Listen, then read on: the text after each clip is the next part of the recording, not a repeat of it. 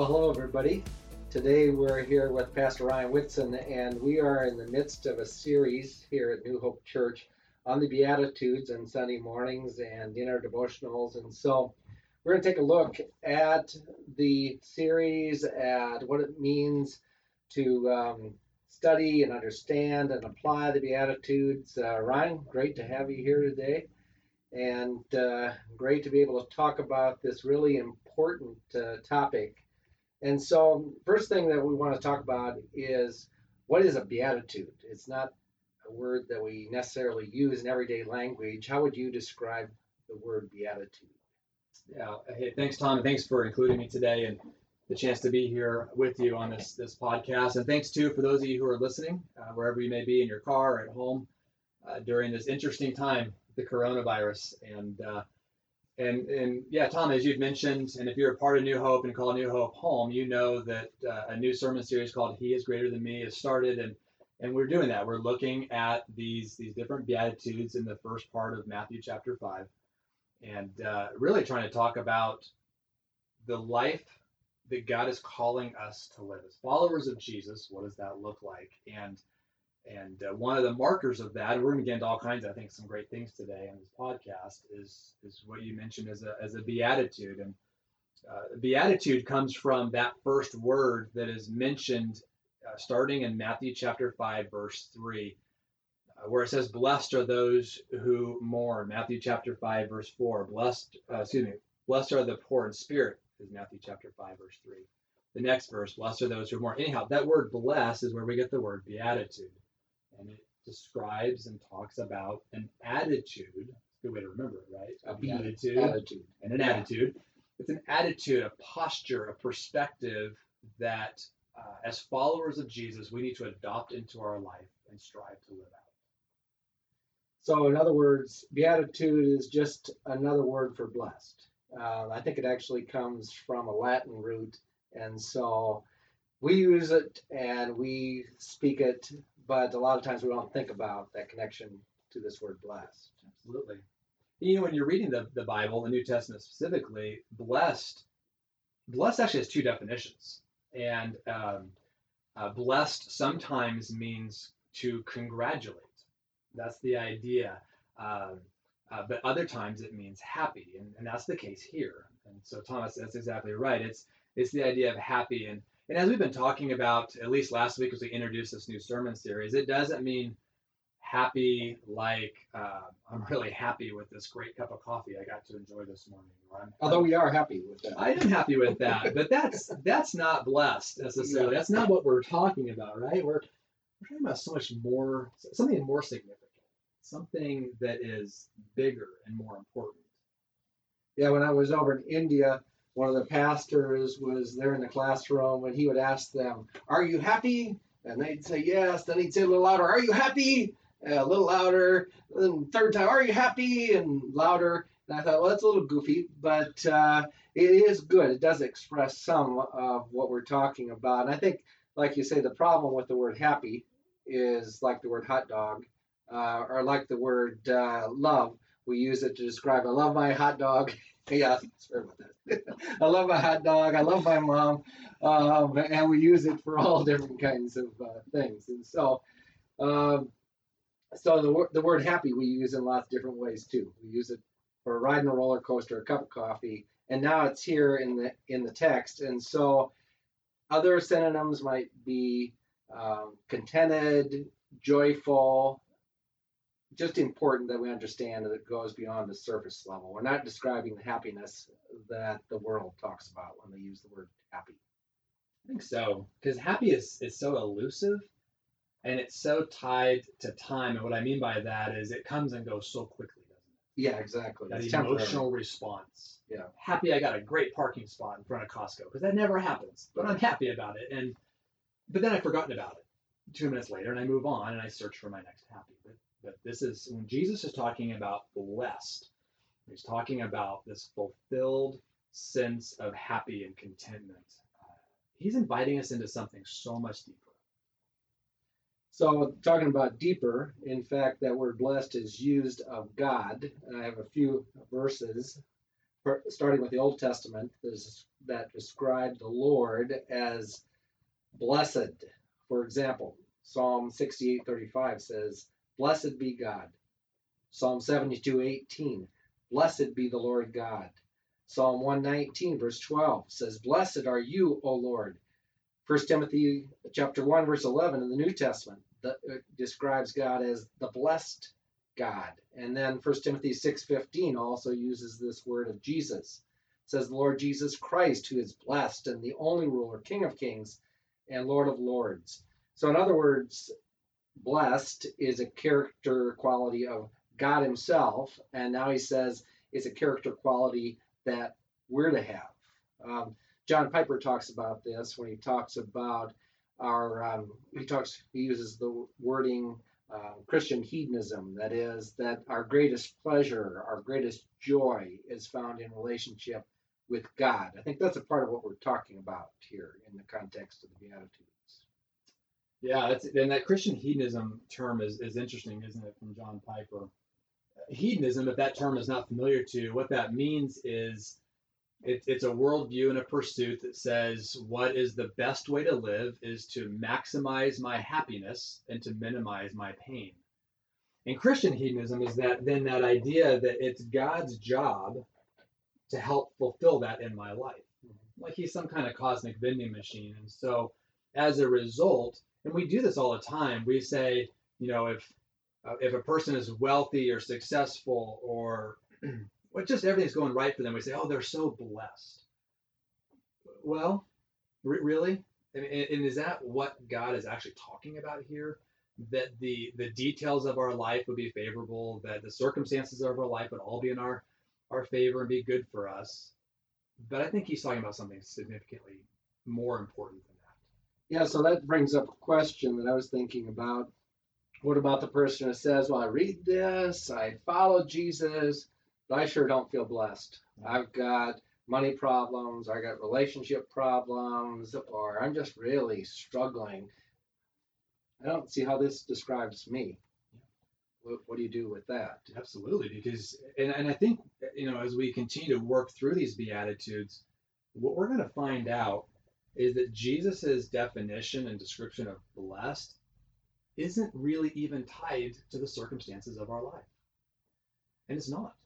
I mean, consider, uh, for example, this coming Sunday, May third, we're going to be taking on this beatitude, Matthew chapter five, verse four. Blessed are those who mourn for they will be comforted. What? Like that doesn't make any sense on the surface. I mean, Jesus essentially it seems like he's saying, happy are the sad, happy are those who are mourning and grieving. Well, obviously something has happened in a person's life that would lead them to a place of this deep mourning and grieving. The details of their lives, the circumstances of their life are not good. And yet Jesus calls that person blessed. See, what we're getting at is that the blessing is not found in the circumstances of my life. It's actually found in the relationship with Him. Mhm. It's so much deeper. It, it- it's so much more significant. And this is important because what this means then is no matter what you're facing in life, you could be in a season where things are going really well. You could be in a season right now, which is probably a lot of us with the coronavirus happening right now, where things are not going well. Things are scary. Fear and anxiety or job loss uh, or whatnot. That no matter what the circumstances of your life, you can still experience the blessed life that Jesus has called us to. It's still available. And we can enjoy that no matter what we face. So here's a question somebody who doesn't follow Christ, doesn't claim Christ as Savior, can they be blessed? Yeah. Well, I mean, and I love your thoughts on this too, Tom. But I, I, I think, I think no. And here's why I say that: because if, if the definition for blessing that you have is that things are favorable in your life, your 401k is full, your car has gas in it, uh, you know, whatever the case may be, the things of life could go well for a person who's a believer or not a believer. And again, I know our vernacular, that's how we describe it. I think I think that's the issue is that lots of people say, "Yeah, I'm really blessed."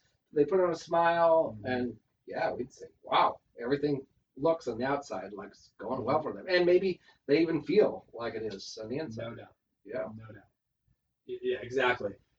But that's not really what we're talking about, I think, when it comes to the Yes, Beatitudes, for example.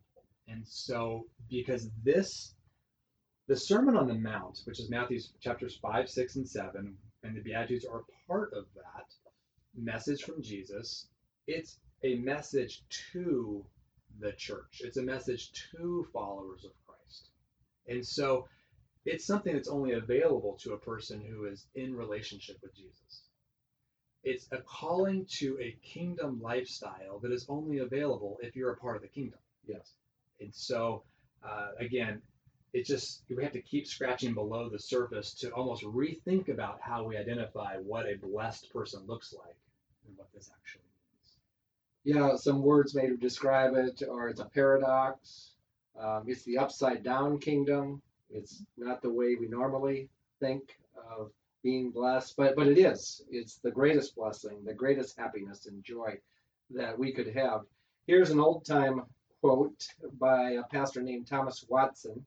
He said, "Things of this world will no more keep out trouble of spirit than a piece of paper will stop a bullet." And then uh, he says, um, worldly delights are winged. He says they may be compared to a flock of birds in a garden that stay a little while, but when you come near them, they take their flight. And so the idea is that the circumstances of our lives, the situations of our lives come and go, but a relationship with Christ lasts. And the differences between external things that make us outwardly happy versus the relationship with Jesus that fulfills our soul now and eternally. And that, that's really the way we understand and live and experience the blessed life. So, putting this in the context of Scripture as a whole, Ryan, we were talking about this a little bit. Um, we know that in the beginning, after the fall that Adam and Eve came out of the garden and that there was a curse that it says came upon the earth. And at the end of Malachi, it talks about the fact that, well, let me just turn over to Malachi chapter 4, verse 6, the last verse in the Old Testament. It says, He, that is God, will turn the hearts of the fathers to their children and the hearts of the children to their fathers, or else I will come and strike the land with a curse. So the Old Testament ends, it begins and ends with this aspect of the curse that has come up on the earth. But now Jesus comes and he preaches and he brings a blessing. And that contrast between the curse and the blessed life. Um, any thoughts on that and that difference and that contrast that we see and understand in Scripture? Absolutely. And that's a great observation, Tommy, to, to pull together Old and New Testament.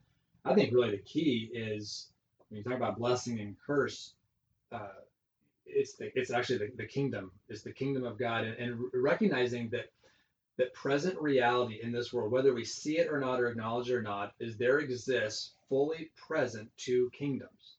It a little bit reminds me of uh, Narnia from The Lion, the Witch, and the Wardrobe, and you had the land of Narnia, and you had present two kingdoms, and they couldn't be more different, right? The kingdom of Mhm. Aslan Yeah. and the kingdom of the White Witch, if I remember right, and and everything was different about them. I mean, the way they related. Uh, what one was cold and dark and cruel, and the other was light and friendly and life, and two different cultures, two different values, two completely different ways of thinking about the world and living life.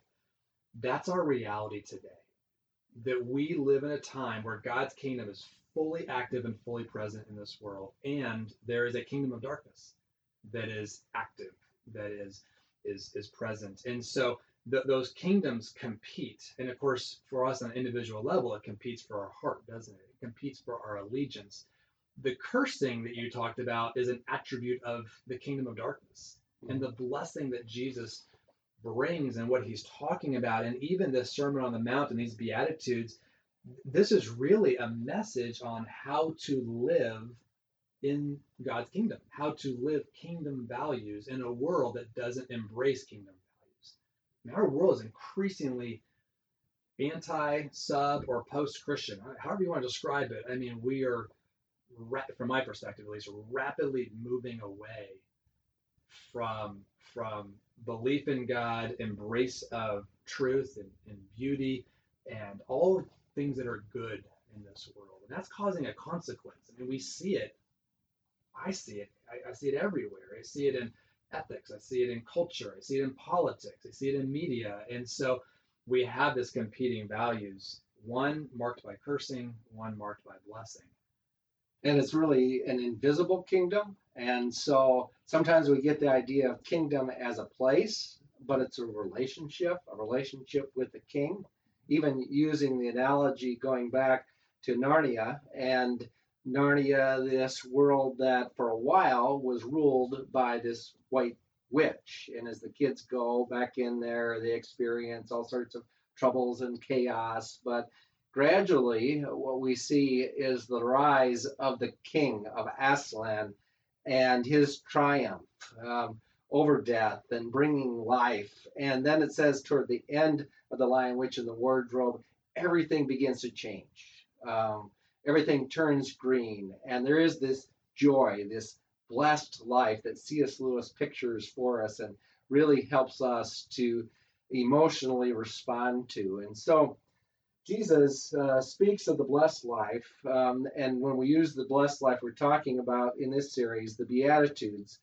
And we're in for an adventure of understanding a little bit more each week of what that means, how these different character qualities of being poor in spirit, um, all the way to even being persecuted and how that eventually brings blessing in our life. As we kind of close up here, Ryan, any other thoughts and things to look forward to as we continue in this series and as we respond to what Jesus says to us in uh, Matthew 5? Yeah, I, I think I think in, in, this podcast, and hopefully helped people and done a good job of laying it out that the two kingdoms fully present here's the challenge. The challenge is how do we and anybody who's listening who are followers of Jesus live out kingdom values in a setting that is anti that kingdom? How do we live as followers of Jesus in a culture that doesn't embrace those same values? On a real practical level, that impacts us in the workplace, it impacts us in school, it impacts us in every facet of our life of, of how do I how, how do I read something like the Sermon on the Mount and the Beatitudes and understand what Jesus is saying, but then have the courage and, and the willingness to step out and say, I'm going to live, I'm choosing to live different than the ways of the world. Yeah, I think the kinds of questions that immediately hit us, the temptations we have, are to ask questions like, is it worth it? Does it matter? Um, why don't I just go along with the crowd and live the way that everybody else is living? Does it really matter? It's a whole lot easier to, to just go along, right?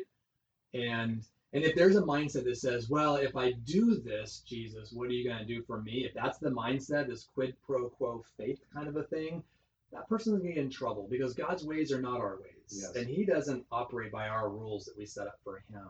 And so it truly comes to a place where we say, I am going to die to self to live for you. I am going to make the decision like John 3:30 of uh, he will become greater, I will become less. Luke 9, I will take up my cross and follow you. These discipleship verses that are there and we look at them and we say, oh, I mean, yes, I believe it. Yes, I see it. But actually living it out, I mean, I, I, I, am in process with that. We're all in process oh, with that. Definitely, how, all of us, every day. How do I do that? And am I willing to do that every day to wake up and say, today I'm going to live with a posture that you're greater than me. I'm going to stop being me focused. I want to be God focused. And I'm going to deny myself to say yes to Him. That's that's the core issue, right? And that's what our focus is during this yeah. season. Amen. I think, uh, like you implied earlier, we got to get away from the vending machine view of God. We throw up a prayer, and out pops an answer to prayer, and then that's the blessed life. No, we're in relationship with the living God. And this is a dynamic and real relationship we have and a real life that we live. And we're in it together as a spiritual community, encouraging one another, praying for one another, in it together with God as God walks with us through those deep times that we have, times of stress and crisis and difficulties and trials. And He tells us, He promises He will not leave us or forsake us. And we go forth in that promise. And that's what it means to uh, be blessed, what it means to live in God's kingdom, serving Him as the King. Thanks, Ryan. Hey, thank you, Tom, and, and thanks too for those watching or not watching, you're listening on the podcast. Appreciate you taking time. Yes. Thanks, everybody.